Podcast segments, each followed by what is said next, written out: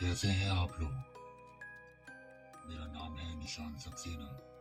मैं सुनाता हूँ कहानियाँ। आइए चलते हैं खौफ के सफ़र पे।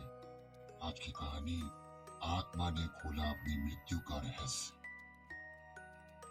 विश्व में बहुत ऐसे कम पढ़े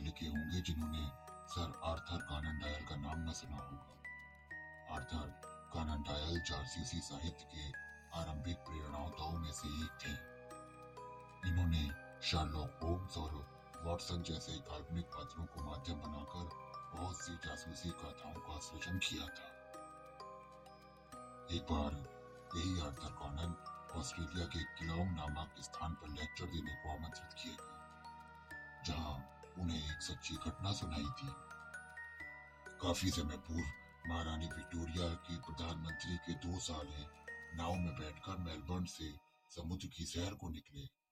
परंतु बाद में ना तो नाव का पता चला और ना ही उनके शव मिले।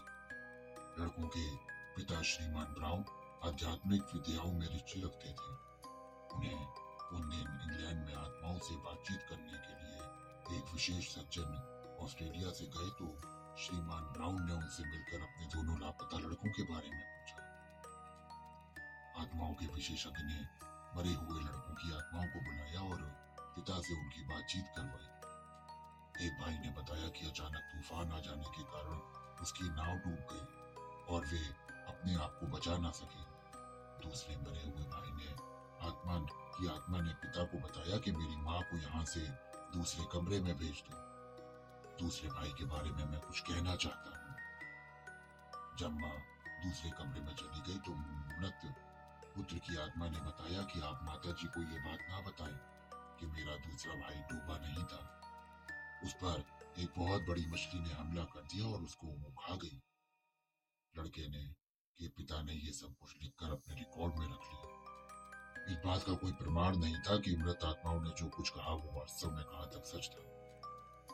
कई सालों के बाद किलोंग, बंदरगाह के निकट एक बड़ी शार्क मछली पकड़ी गई। उसे चीरा गया तो पेट से। ऑस्ट्रेलिया के कुछ सिक्के, बटन, मनुष्य की हड्डियाँ और एक जेब घड़ी निकली। और जिस पर उस मरे हुए लड़के का नाम खुदा था।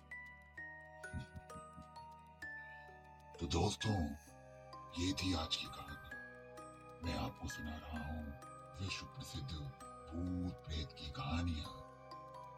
अगर आप ऐसी कहानियाँ सुनना चाहते हैं तो मेरे चैनल को फॉलो करिए, सब्सक्राइब करिए।